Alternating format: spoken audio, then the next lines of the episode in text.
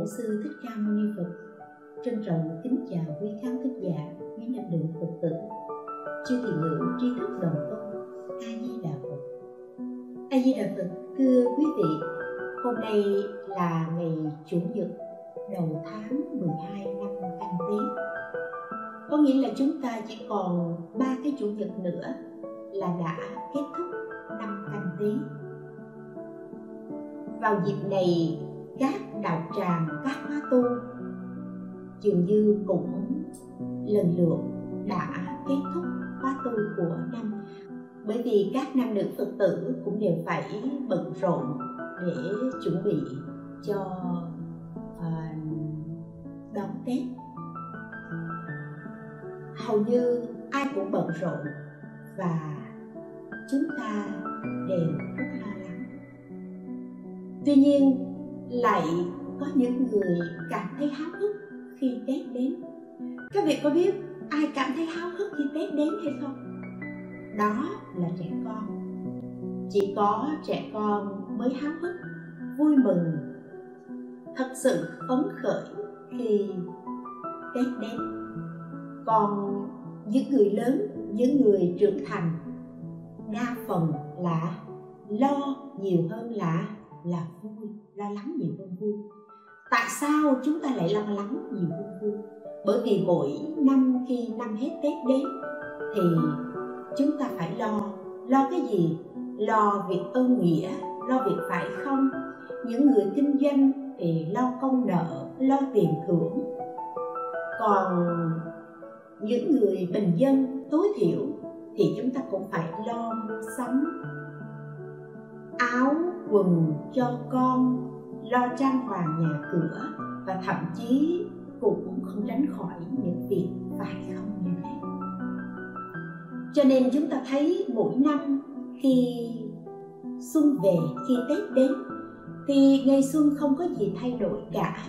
Nhưng cái tâm vô thường đã khiến cho cho chúng ta thay đổi rất nhiều.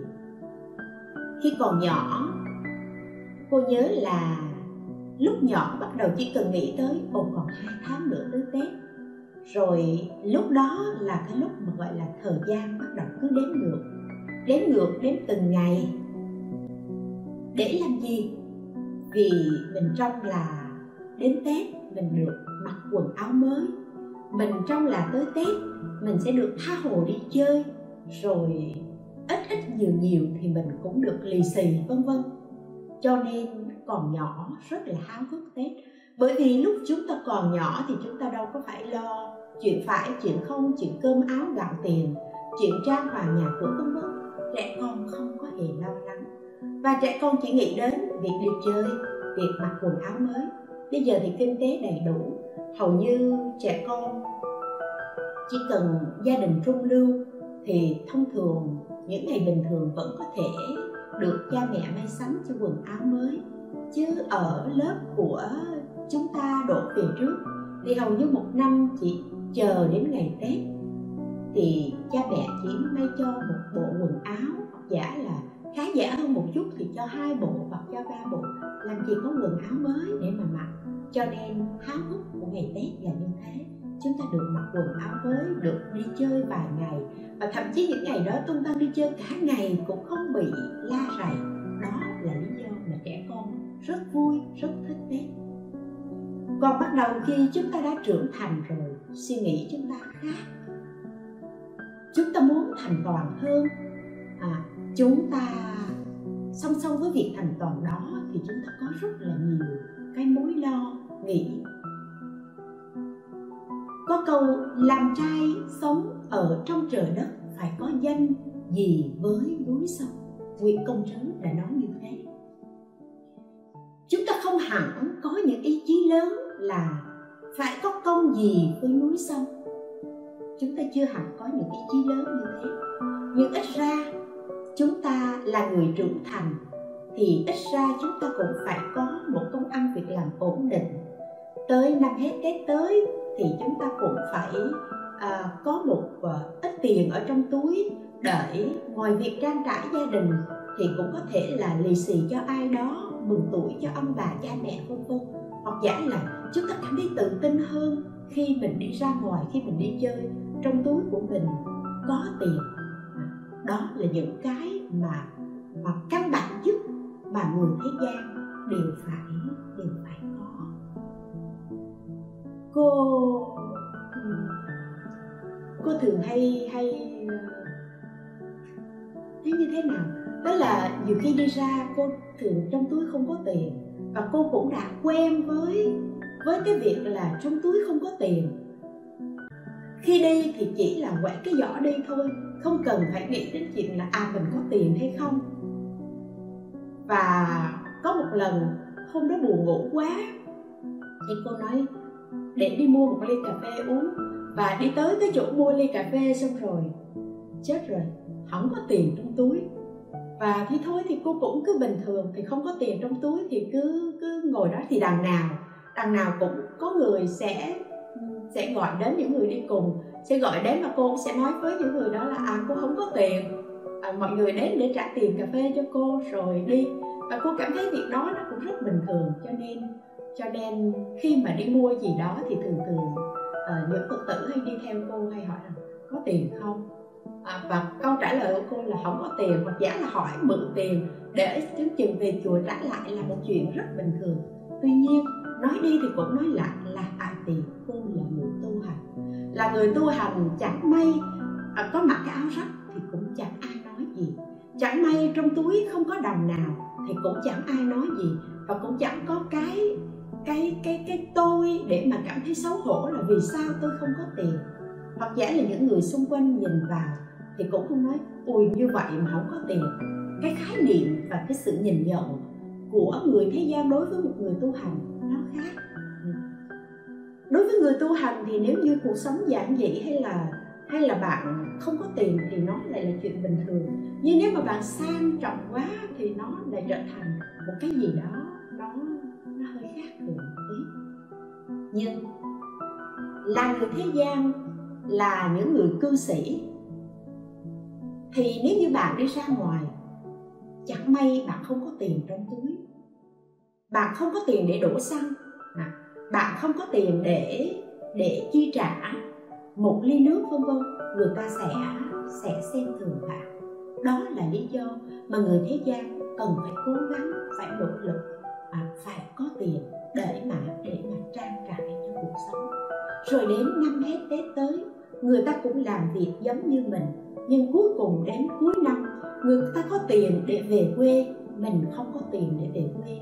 Đó là một nỗi buồn mà phải nói rằng không thể chia sẻ cùng ai.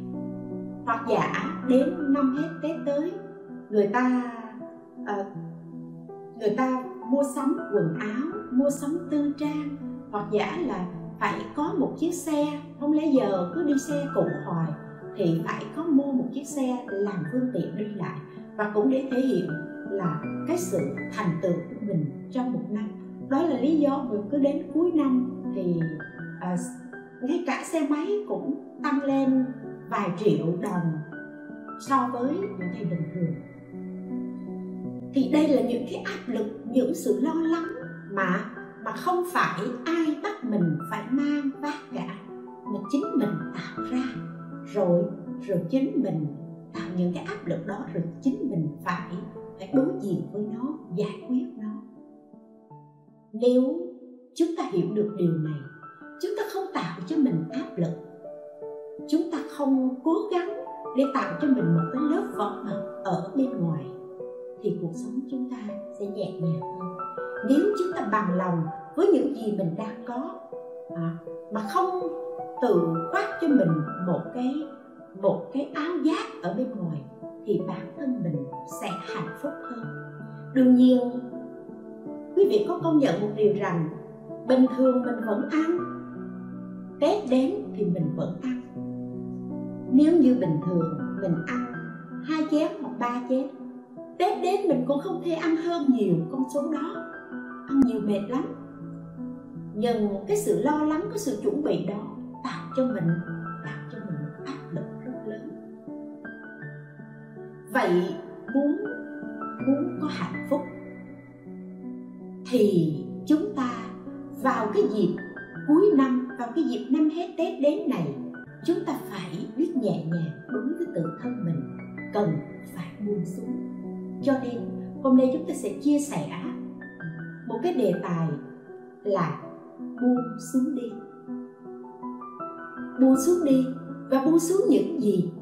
Buông xuống đi không có nghĩa là bạn bây giờ không làm nữa. Bây giờ mệt quá rồi. Năm hết tết đến, có làm cũng vậy thôi. Nghỉ việc không làm. Buông xuống đi không có nghĩa là mình lo vuông quén gia đình như vậy như vậy. Cái bộ phận trách nhiệm của mình như vậy. Bây giờ mình dừng lại, mình buông bỏ, mình không làm nữa.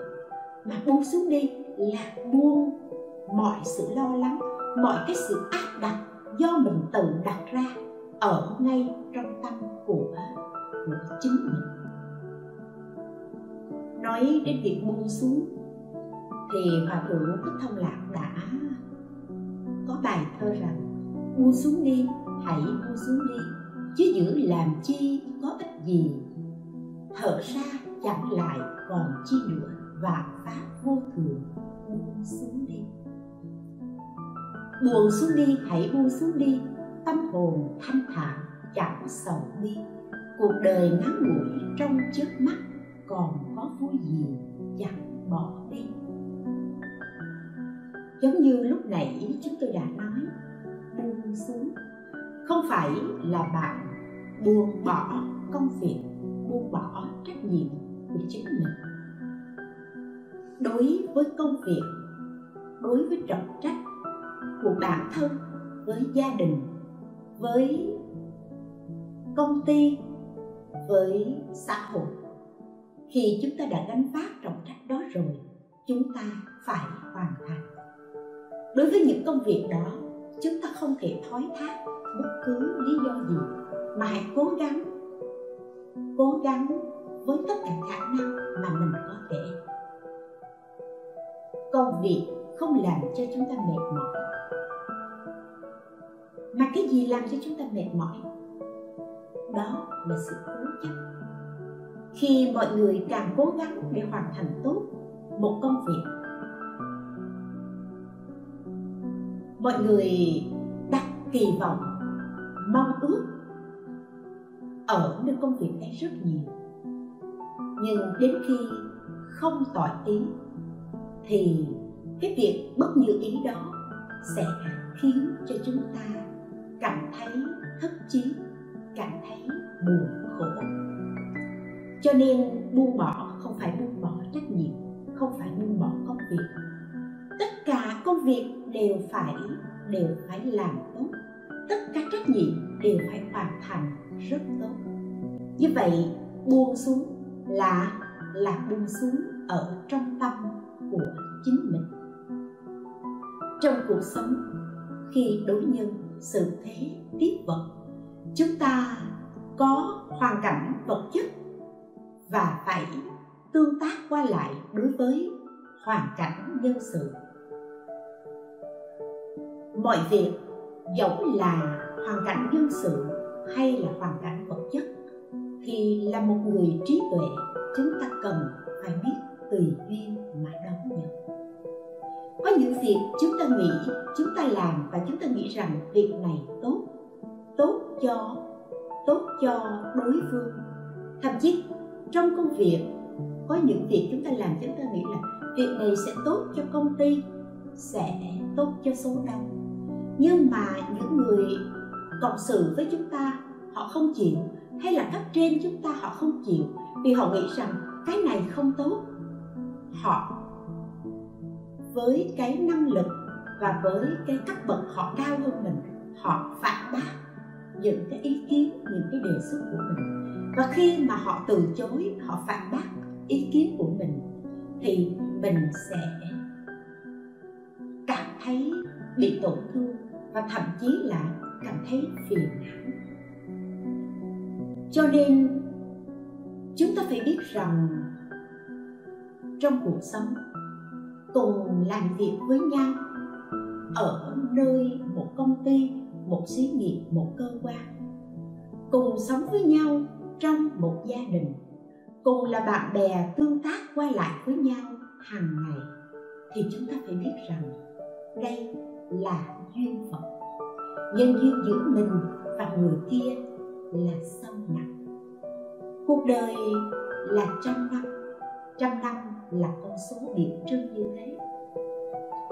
Nhưng ở trong một trăm năm trong cuộc đời này dẫu ngắn dẫu dài dẫu sống trọn vẹn hay là yếu vong đi chăng nữa thì những người chúng ta gặp nhau ở trong cuộc đời này đều có duyên phận. Có duyên phận thì mới gặp nhau có duyên sâu dày hơn thì cùng cùng gặp nhau cùng chung làm việc với nhau. À, có nợ với nhau thì cùng sống trong một gia đình để có trách nhiệm, lo lắng cho nhau. Đương nhiên, gặp nhau là duyên, và ở trong cái duyên này nếu như chúng ta không khéo không khéo vận động, không khéo tương tác, thì ở cái duyên này chúng ta sẽ dễ kết toán lẫn nhau, sẽ dễ gây phiền não cho nhau nếu như bạn làm việc chung trong một cơ quan, trong một công ty xí nghiệp, nội những ý kiến trái chiều lẫn nhau, không cùng chánh kiến, không cùng quan hệ với nhau, đã gây nên bao mối phiền tiền lụy rồi. Chúng ta làm việc một ngày 8 tiếng hoặc 10 tiếng hoặc 12 tiếng đồng hồ ở nơi chỗ làm đó. Nhưng cái sự bất đồng quan điểm trong công việc đó, nếu chúng ta không buông xuống, thì 8 tiếng ở trong cơ quan đó, ở chỗ xí nghiệp làm chung đó, chúng ta đã nặng nề rồi. Chúng ta lại mang nó về nhà, chúng ta càng nặng nề hơn. Về nhà, sinh hoạt ở trong nhà 8 tiếng đồng hồ. Mọi sự lo lắng đó, nếu chúng ta không buông xuống được, chúng ta lại vác nó vào cơ quan, cộng thêm với công việc, khiến chúng ta càng mệt mỏi hơn. Năm nay 2020 là một năm mà mọi người đều công nhận là một năm đầy thiên tai hạn hán nào là dịch bệnh, nào là thiên tai, nhân họa vân vân, đủ thứ chuyện xảy ra. Và cuộc sống là một sự tác động qua lại. Đương nhiên, ở trong cái guồng máy xã hội này chỉ cần một bộ phận ở trong cái móc xích này có vấn đề bị trục trặc, thì sự trục trặc này sẽ dây chuyền, sẽ kéo theo, sẽ ảnh hưởng theo. Và đến cuối năm này, thường cái tháng này là mọi người sẽ được nhận lương tháng 13 đó là tiền thưởng Tết. Nhưng có người có được thưởng, có người không được thưởng. Và nhìn chung lại thì sự chật vật về kinh tế ở trong cuộc sống. Hầu như rất khó khăn. Vậy thì nhìn lại một năm đầy chật vật như thế, chỉ cần chúng ta cảm thấy đủ, nhất định nó sẽ đủ. Cho nên cái đủ, cái sự bằng lòng đó, nó không phải hoàn toàn tùy thuộc vào vật chất, mà nó tùy thuộc vào tư tưởng, vào ý chí và cách sống, cách nghĩ của chúng ta. Nếu như bạn than vãn rằng năm nay tiền thưởng hay chúng ta gọi là tiền lương tháng 13 quá ít hoặc giả không có, thì chúng ta chỉ cần có một cách nghĩ tích cực là chỉ cần mình có công ăn việc làm là mình dịch bệnh xảy ra ảnh hưởng rất nhiều về phương diện kinh tế, giao dịch của cuộc sống. Con người nói chung hay là các công ty, xí nghiệp nói riêng. Thì đối với một công ty, đối với một doanh nghiệp, thật ra chỉ cần duy trì được để cho công nhân có được việc làm ổn định là quý lắm rồi. Trụ được là tốt rồi bởi vì biết bao nhiêu công ty xí nghiệp phải bị phá sản bởi ảnh hưởng của, của dịch bệnh của nền kinh tế thế giới biết bao nhiêu nhà máy phải đóng cửa biết bao nhiêu người giàu phải công bố phá sản. Và sự vận hành người giàu trở nên trắng tay. Và những người, những công việc bình thường thì lại vào cái cơ hội, vào vào cái dịp mà bệnh tật đồ vân vân, thì người ta lại có được một cái cơ hội làm ăn tốt. Nhưng việc này chỉ đến ở trên đầu ngón tay. Còn hầu như tất cả những doanh nghiệp làm ăn đều bị ảnh hưởng rất lớn. Cho nên trong cuộc sống. Là sự vận hành, sự tác động, qua lại lẫn nhau không thể một một mình mình mà tồn tại. Cho nên những sự vận hành tác động qua lại đó chúng ta gọi là duyên. Duyên thì nó không trừ một chỗ. Duyên có đến. Mà có đến thì nhất định nó sẽ nó sẽ có đến. Có đến, có đi, duyên ta, duyên hợp mà dẫu là đến đi tam hợp, dẫu là thùng duyên hay là là nghịch duyên, nếu như bạn cố chấp, bạn bám víu vào đó, thì bạn sẽ rơi vào tình cảnh đau khổ, thất vọng, tràn ngập. Còn cũng ở nơi cái duyên đến, duyên đi, duyên tan duyên một đó, nếu như bạn nhìn thấu được, bạn buông xuống được bạn cũng phải trải qua tất cả những cái sự thăng trầm ở trong cuộc sống. Tuy nhiên, cái đau khổ của bạn giảm thiểu, hoặc giả, bạn cũng trải qua, nhưng nhưng bạn nhẹ nhàng với nó. Và khi nhẹ nhàng với nó, có nghĩa là chúng ta thoát được cái cái sự bó buộc của đau khổ, cái sự tác động của đau khổ. Đau khổ là do do ngoại nguyên, do ngoại cảnh nhưng mà không phải là ngoại duyên ngoại cảnh làm cho chúng ta đau khổ mà khi chúng ta đối với với ngoại cảnh chúng ta lầm chấp vào nó. Vì vậy chúng ta đau khổ. Cho nên cái đau khổ là một trạng thái một cảm giác của nội tâm chứ không phải do ngoại cảnh.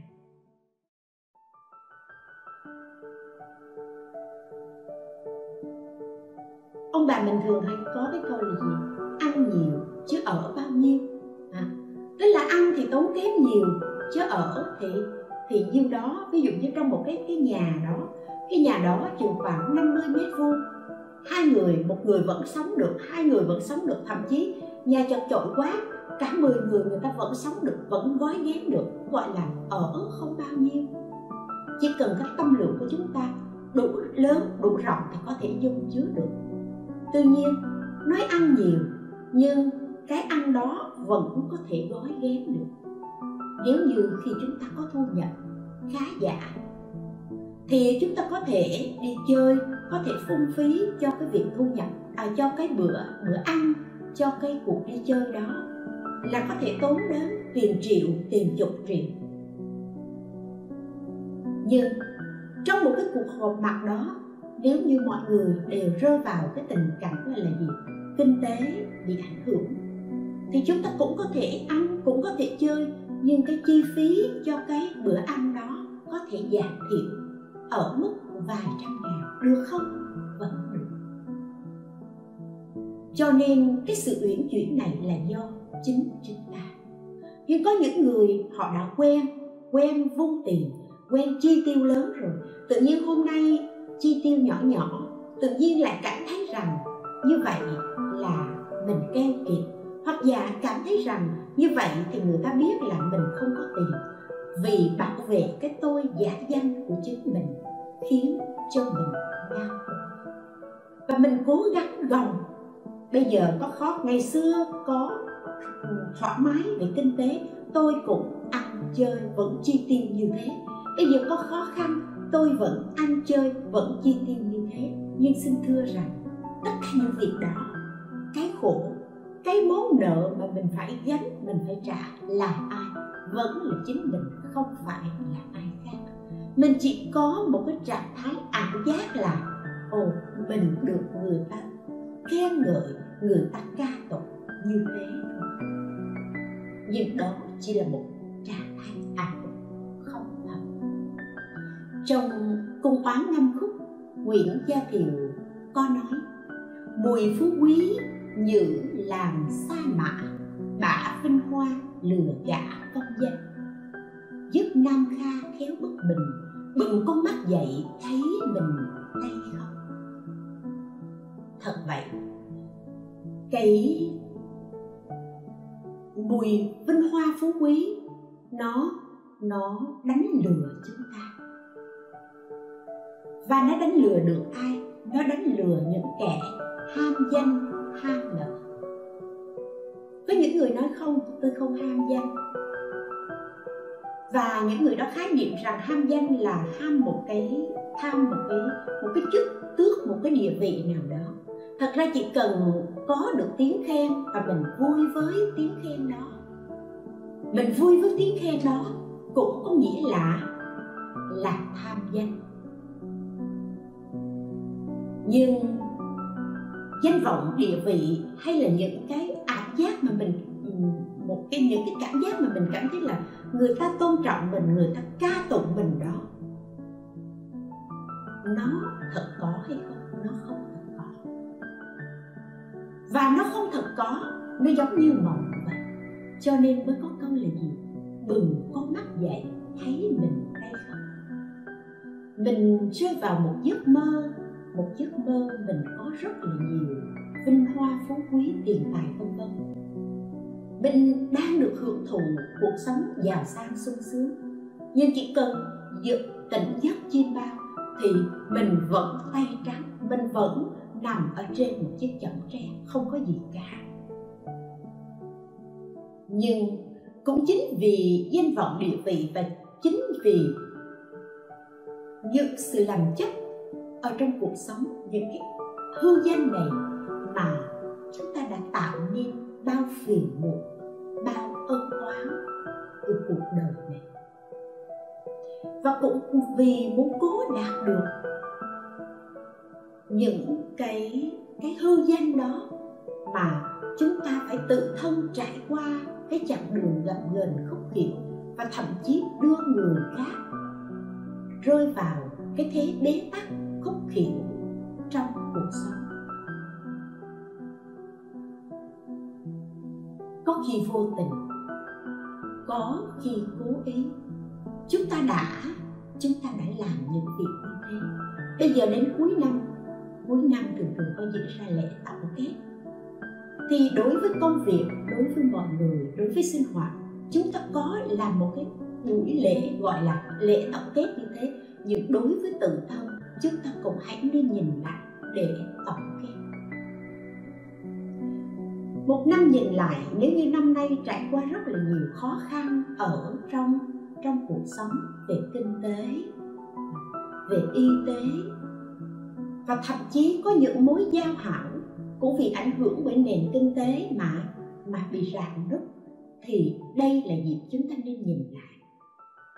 Hãy thật tâm mà nhìn lại, hãy khách quan mà nhìn lại nhìn lại, tổng kết lại, để xem rằng những được mất hơn thua ở trong cuộc đời này. Những nỗi khổ, niềm đau hay là những niềm vui, hạnh phúc mà mình mà mình đón nhận ở trong một năm nay những việc làm đó, nó thực sự là thiện hay là là bất thiện? Nó thực sự mang đến nỗi khổ niềm đau hay nó mang đến an lạc hạnh phúc. Và tiêu chuẩn của thiện hay là bất thiện, đó là gì? Nếu những việc đó bạn làm vì lợi ích cho bản thân mình, mà lại gây tác hại cho những người khác, vì lợi ích ở hiện tại mà lại gây tác hại, nguy hại đến tương lai, thì tất cả những việc đó đều là bất thiện có những việc bạn làm, bạn có thể phải trải qua nỗi khổ niềm đau, có thể trải qua cái sự dày vò một tí xíu. Thiệt thòi về bản thân bạn nhưng không nguy hại đến tánh mạng của bạn và không nguy hại đến những gì xung quanh bạn, mà bạn có thể tạo nên cái niềm an lạc hạnh phúc, cái lợi ích cho số đông ở hiện tại và tương lai. Những cái đó nó thuộc về thiện là thiện hay bất thiện khi chúng ta nhìn lại, chúng ta tổng kết lại. Để chúng ta rút kinh nghiệm mà mà bắt đầu phát triển nó, nếu như nó là tốt, nó là thiện và cũng là bài học kinh nghiệm để chúng ta tránh nó nếu như nó là sai, nó là bất thiện nhưng rồi, dù thiện hay là bất thiện thì hãy để cho nó theo gió mà bay xa bạn đừng có cố chấp, đừng có ôm giữ những tư tưởng ấy ở trong trong tâm thức của mình để gây đau khổ cho mình và gây đau khổ cho những người xung quanh. Đó gọi là buông xuôi buông là buông ở trong tâm như thế đó, chứ không phải là buông ở ở công việc hay là buông đối với những mối, các mối quan hệ? Chúng ta qua lại với một người nào đó, thân thiết với một người nào đó. Chúng ta biết họ làm điều đó là không đúng. Làm điều đó là gây nguy hại. Mình gần gũi, mình phân tích, mình khuyên can. Mong rằng họ thay đổi. Nhưng họ vẫn cố chấp, họ vẫn không thay đổi. Họ cố chấp, họ không thay đổi, bản thân họ đã không vui. Bản thân họ đã gieo như đau khổ, tương lai nhất định sẽ phải chịu lấy quả đau khổ. Mà nếu như mình vẫn khăng khăng hỏi rằng, tại sao tôi nói điều tốt mà bạn không nghe? Tại sao tôi muốn bạn tốt mà bạn lại không làm? Tại sao tôi mở ra một con đường sáng bạn không đi bạn cứ khăng khăng bạn đi con đường tối tăm như thế. Rồi mình lại tự dày vò, tự khiến cho bản thân mình đau khổ. Như thế là mình đã sai rồi. Như vậy thì tổng kết lại và buông xuống có nghĩa là, ồ, đối với người bạn này, mình có mối quan hệ qua lại nhiều, thân thiết mình không thể vì cái việc xấu của họ mà mình phủ nhận tất cả những cái tốt của họ. Như vậy thì cái tốt của họ mình ghi nhận, mình trân trọng. Cái xấu của họ, mình chân thành, mình khuyên bảo nhưng họ không nghe thì buông xuống, không khuyên nữa. Cũng không để nó trong lòng. Mình chỉ nói với họ rằng mình đã khuyên. Nếu như họ không nghe, sau này vì cái nhân xấu này gây ra mà họ phải hưởng đến, họ phải chịu cái kết quả đau khổ, thì họ không thể trách mình bởi vì mình đã thắng thắng quen. Buông là như thế.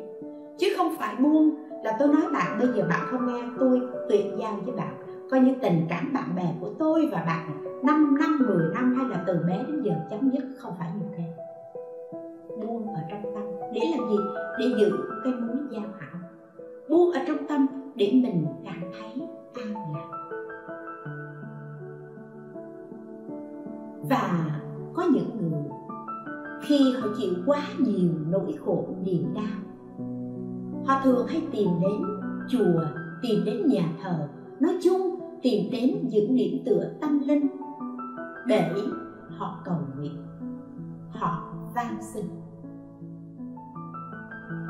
Chúng ta đối trước đức phật hay đối trước một đấng tối cao nào đó bày tỏ tấm lòng thành của tỏ tất cả nỗi khổ niềm đau của mình. Đức phật hay những đấng tối cao, luôn từ bi, luôn lắng nghe tiếng oán than của ta đức phật không bao giờ cắt ngang tư tưởng của chúng ta khi chúng ta đang đang bày tỏ và và đang thổ lộ tất cả những nỗi khổ, niềm đau. Khi chúng ta than oán, khi chúng ta thổ lộ chúng ta tâm sự. Ánh mắt từ bi của phật, của bồ tát vẫn luôn luôn nhìn xuống từ ái, nhìn chúng ta. Và từ ánh mắt từ ái đó, chúng ta cảm thấy tâm mình nhẹ nhàng. Chúng ta cảm thấy rằng dường như đức phật, bồ tát hay là một đấng tối cao nào đó đã hiểu được cái tâm sự của ta ta thấu hiểu được nỗi khổ niềm đau của ta. Và nhờ đó, chúng ta cảm thấy nhẹ nhàng. Nhưng nếu như chúng ta có đến tâm sự, chúng ta đến lễ lại, và chúng ta chỉ cảm thấy an lạc, chỉ cảm thấy nhẹ nhàng và thậm chí chúng ta có thể khóc, ở ngay trong chánh điện đó. Nhưng nếu khi chúng ta bước ra khỏi điện thờ Phật chúng ta bước ra khỏi nhà thờ mà tâm của chúng ta không buông xuống, không buông được những cái ý tưởng cố chấp và muốn đạt được của mình. Thì sự chia sẻ đó vẫn không có kết quả. Cho nên khi chúng ta nhìn thấy ánh mắt của đức phật từ ái nhìn chúng ta, nhìn xuống, chúng ta phải nhận ra được rằng, ồ mắt nhìn xuống, có nghĩa là phật bồ tát dạy chúng ta hãy biết quay đầu nhìn lại. Nhìn xuống là nhìn lại chính mình, mà không phải nhìn người khác.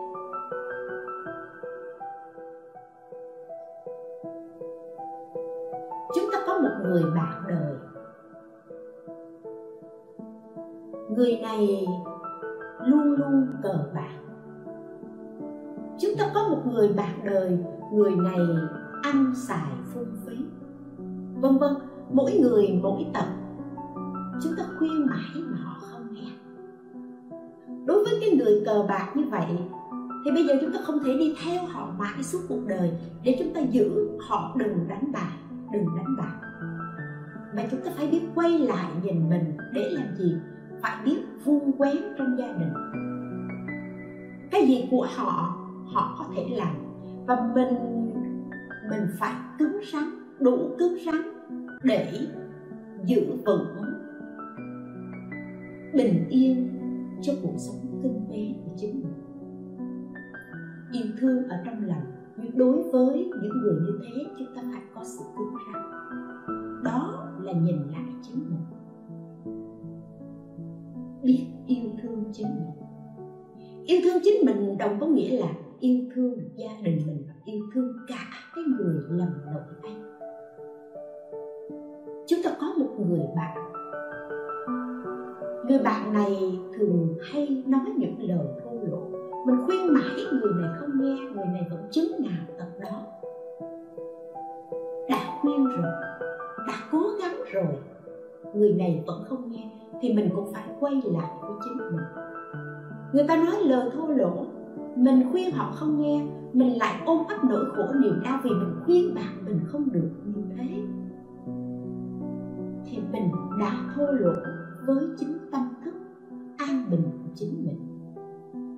Cho nên quay đầu nhìn lại chính mình để điều chỉnh mình đó là như ý. Như ý chân, các vị thấy ở ở trong trong trong trong trong phim à, xưa có những cái viên ngọc những cái mà ta gọi là ngọc như ý nó ở cái đầu nó cong vào như thế này mà những người quý tộc người ta thường cầm gọi là ngọc như ý. Ngọc như ý là cái hình thể của nó quay ngược trở lại. Tức là người đó nếu muốn như ý thì phải quay lại với chính mình chứ không phải hướng ra bên ngoài. Như vậy sẽ như ý vậy thì trong một năm nay, nếu như trong công việc làm ăn của mình, bình thường mình thu nhập cao, mình có nhiều tiền, thậm chí đến cuối năm thì mình có tiền, mình mang đến, mình cúng dường, mình bố thí, mình làm từ thiện, vân vân. Năm nay mình không có, mình không có nhiều. Vậy thì việc ưu tiên đầu tiên là mình phải làm sao tính toán vuông quén đủ trang trải cho gia đình mỗi năm mình có tiền, mình cúng, tiền trăm, tiền triệu. Năm nay mình không có tiền, mình cúng tiền chục, tiền đồng, cũng không ai bắt bẻ mình. Cuối cùng mình không có đi chăng nữa, mình với tất cả sự bình an, sự thanh thản, mình đến, mình lễ phật. Đó mới chính thật là đệ tử phật. Cho nên đừng có tự đặt ra cho mình những cái quy định rồi tự mình phải giam vặt bởi sự bó buộc đó.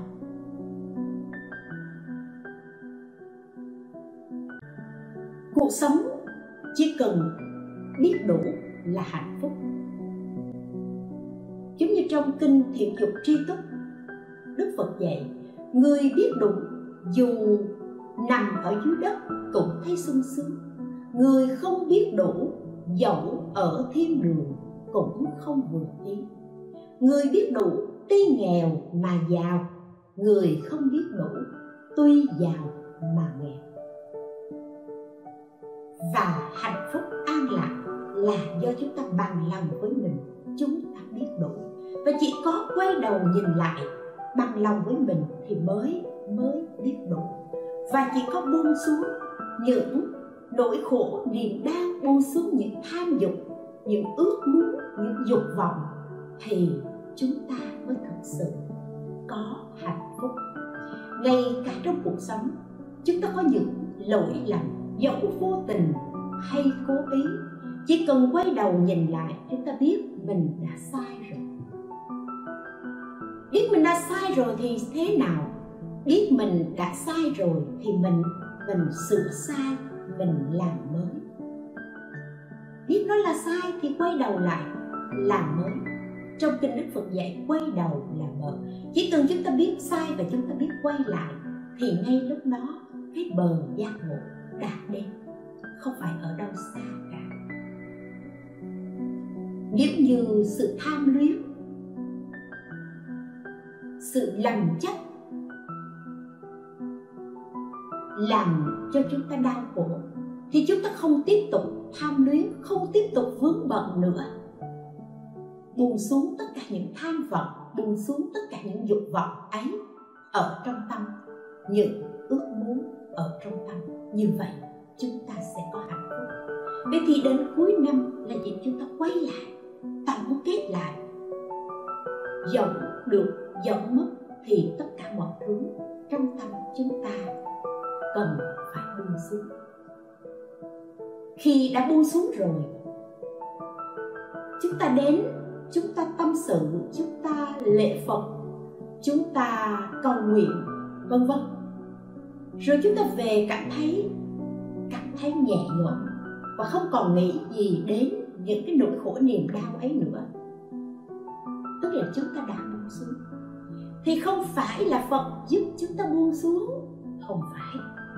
Phật không hề giúp chúng ta buông xuống mà ánh mắt từ ái của phật là biểu pháp. Và sự giác ngộ khi nhìn thấy ánh mắt đó là việc của chúng ta. Chúng ta thấy ánh mắt từ ái của đức phật nhìn xuống, giúp chúng ta nhớ rằng, ồ, mình phải quay lại.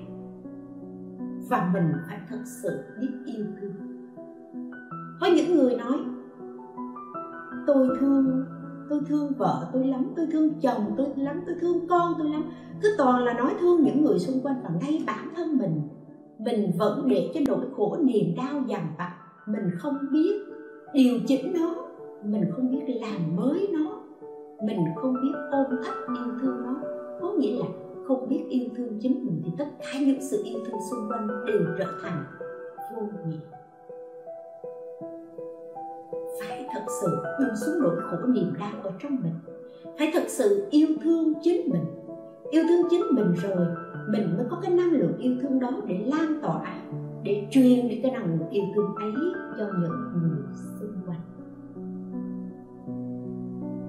Không có năng lượng yêu thương của tự thân, tất cả những gì cũng chỉ muốn vuông quén cho chính mình. Thì chúng ta dẫu có giàu có, chúng ta cũng là những người nghèo nàn không lan tỏa năng lượng yêu thương và không chia sẻ được nó. Cho nên, ba từ buông xuống đi. Là ba từ nhắc nhở, khiến chúng ta tỉnh thức. Tỉnh thức là phải buông bỏ chứ giữ làm chi có ích gì? Giữ nỗi khổ niềm đau ở trong lòng thì có ích gì? Và ôm tất cả những nỗi khổ niềm đau ấy vào trong lòng, gói ghém nó lại, không chịu buông xuống, thì nỗi nỗi khổ niềm đau ấy càng tăng càng tăng, nỗi khổ ấy trở nên vô cùng và chỉ cần ý thức được điều đó bằng lòng buông xuống, thì tất cả nỗi khổ niềm đau ngay lúc đó đều tiêu tan hết. Cho nên chúng ta ở trong pháp môn niệm phật hay nói, cảnh giới tây phương cực lạc là chỉ có những điều, chỉ có những điều vui mà không có các điều khổ. Và khi có những điều vui không có các điều khổ thì ngay ở đó gọi là gọi là cực lạc. Như vậy thì cực lạc không phải từ đây đi đến cõi đức phật a di đà cách đây 10 ức cõi nước. Mà mà cực lạc chính là tịnh độ, cái cõi lòng thanh tịnh ở trong chính bản thân mình. Khi niệm, niềm đau, khi nỗi khổ không có mặt, ở đó chính là cực lạc. Có những người nói rằng, tôi cũng rất muốn buông, rất muốn buông, nhưng không biết làm sao để việc này nó đeo bám mình, nó làm cho mình đau khổ quá. Mình muốn buông phải chi mà nó là một cái cục đá, một cái gì mình cầm trên tay mình, dục một cái, thì là coi như xong. Còn cái này ở trên tay mình dục xuống rồi, nhưng ở trong lòng mình không buông xuống. Đối với cái người đó, mình không nhìn mặt họ đó. Từ luôn không nhìn nữa, nhưng nỗi khổ niềm đau trong lòng vẫn cứ dai dứt. Bất an. Vậy thì làm cách nào để buông xuống? Kinh nghiệm của cô thì chỉ có một cách duy nhất mà mình dễ dàng buông xuống, đó là nghĩ đến cái chết. Nhắc mình rằng mình sẽ chết bất cứ lúc nào. Thế gian khi nghe nói đến cái chết, nhất là đầu năm, mà nghe nói đến cái chết là chúng ta cảm thấy dường như một cái điều gì đó nó bất an, nó xui rủi vì đó là điều mà mọi người không muốn. Nhưng dẫu bạn có muốn hay bạn không muốn, thì nó vẫn đến. Bởi vì sao? Bạn có sinh ra. Có sinh ra nhất định sẽ có chết đi. Không chạy đi khác được. Trong dịch bệnh covid của hơn một năm nay, những người chết vì dịch bệnh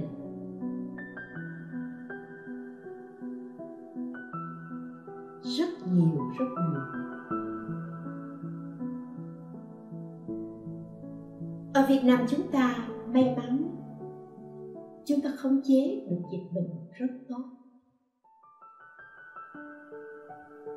Người dân chúng ta quen đeo khẩu trang và người dân chúng ta biết sợ biết sợ mình.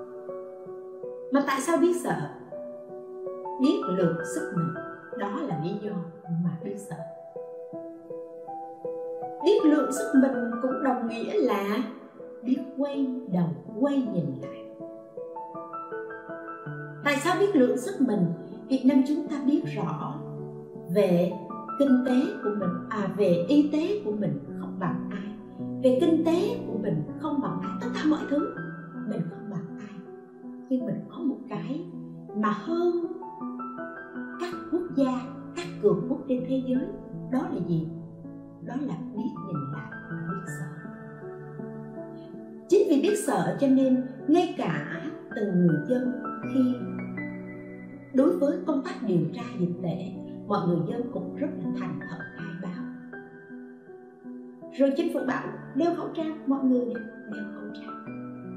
Khi có chuyện gì đó ai đó tiếp xúc với dịch bệnh à, thì bên điều tra dịch tễ người ta mới người ta mới điều tra và người ta mới mới tách ra là F1, F2 gì đó vân vân.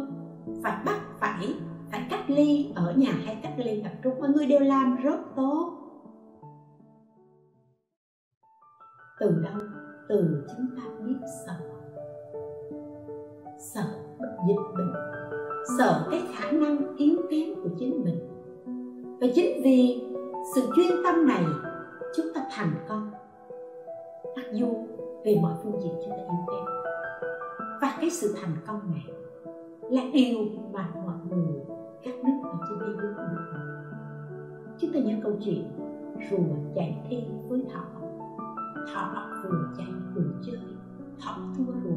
Cuối cùng con rùa nó đến đích trước. Tại vì sao? Tại vì nó biết nó chậm cho nên nó chuyên tâm vào một việc là hãy cố gắng chạy đến đích nó không so sánh với con thỏ, nhưng nó phải chiến thắng với chính nó. Còn con thỏ nó giỏi quá nó tự phụ, nó nghĩ rằng nó hay, nó giỏi, nó chạy nhanh, nó nhợn nhơ. Và sự tác động, sự kiêu ngạo đó cùng với ngoại cảnh bên ngoài làm cho nó mãi chơi cho nên nó đã thua con rồi như vậy trở lại vấn đề, chúng ta nghĩ đến cái chết. Nghĩ đến cái chết, nếu như chúng ta cố gắng làm việc này mà chúng ta đã cố gắng hết sức rồi mà vẫn không thành công.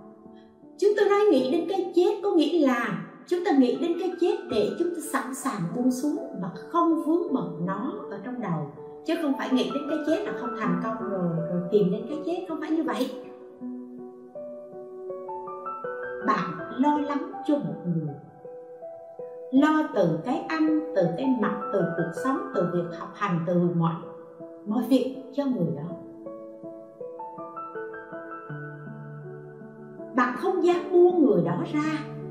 Bạn sợ người đó bị tổn thương. Bạn sợ người đó bị ăn hiếp. Bạn sợ người đó bị đói lạnh. Nhiều khi bạn buồn lắm. Nhưng nhưng bạn không thể không lo thì lúc đó bạn hãy nghĩ đến cái chết là nếu như mình chết đi, không có mình ở bên cạnh, người đó vẫn tồn tại, người đó vẫn sinh hoạt người đó vẫn sống và vẫn phải sống tốt. Nghĩ như thế để buông xuống trong cuộc sống bây giờ, dịch bệnh tác động đến nền kinh tế rất lớn.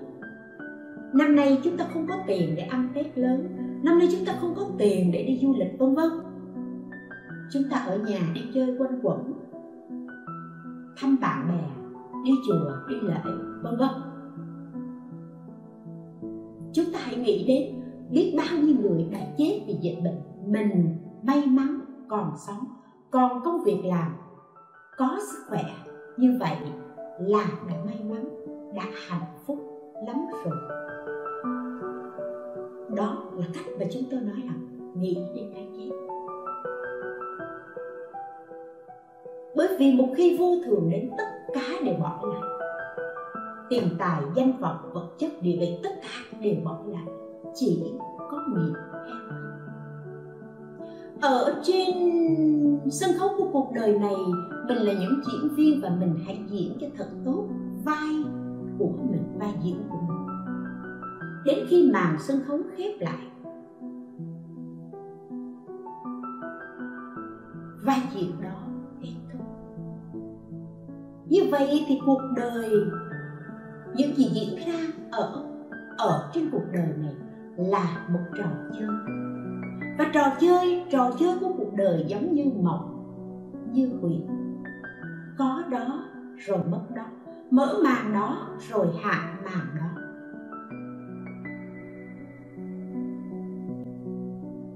Khi chúng ta nhắm mắt xuôi tay, tứ đại trả về cho tứ đại. Nhưng cái quan trọng đó là tâm hồn của chúng ta thanh thản. Bởi vì mỗi ngày chúng ta sống trọn vẹn và chúng ta đã làm tốt vai trò của mình trong một ngày hết sức trọn vẹn. Bạn không cần nghĩ đến ngày mai như thế nào. Tại vì ngày mai nhất định sẽ tốt nếu ngày hôm nay bạn làm tốt. Còn ngày mai, bây giờ bây giờ bạn cứ ngồi bạn mơ là ngày mai, rồi tháng sau mình sẽ mua cái này, mình sẽ sắm cái kia. Bây giờ bạn không cố gắng, bạn làm việc bạn không cố gắng để làm việc cho tốt. Bạn không cố gắng để trao dồi mình để mình có những mối quan hệ tốt.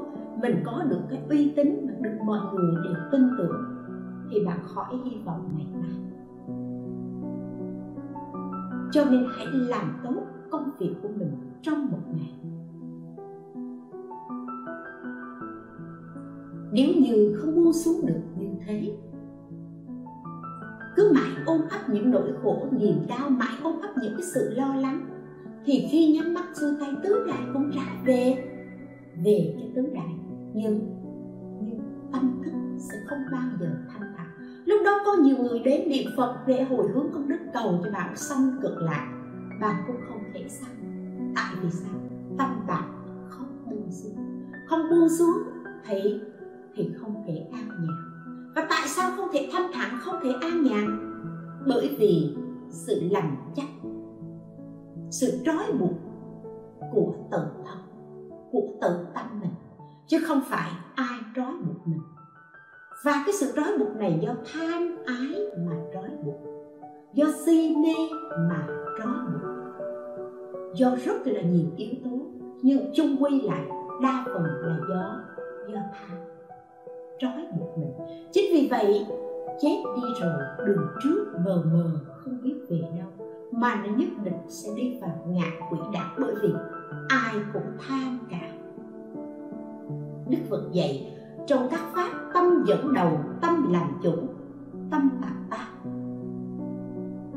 nếu nói hay hay hành động, với suy nghĩ bất thiện, thì quả khổ sẽ theo ta, như bánh xe lăn theo chân con vật em xe. Cũng thế, trong các pháp, tâm dẫn đầu, tâm làm chủ, tâm tạo tác, nếu nói hay hành động, với suy nghĩ, thánh thiện, thì sự an vui, hạnh phúc sẽ theo ta. Như vậy, đối với người tu tập, hay không tu tập đi chăng nữa, khi thân ngoại mặt chúng chúng ta thường hay cầu mong cho người đó được an lành, được giải thoát. Nhưng an lành giải thoát không phải là đến một cảnh giới siêu huyền, cảnh giới ấy gọi là niết bàn. Mà niết bàn có nghĩa là khổ diệt không còn đau khổ nữa gọi là niết bàn. Là tịch diệt, là yên tĩnh, là bất sinh bất diệt. Khổ diệt được hiểu là mục đích tối cao ở ở trong cái cái tiến trình tu tập. Và khổ diệt là mục đích tối cao của đạo Phật.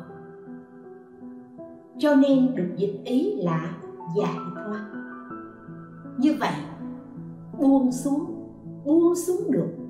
Ở trong tâm thật sự buông xuống được, thì đó chính là giải thoát. Nếu trong tâm không buông xuống được, thì tự mình trói buộc mình.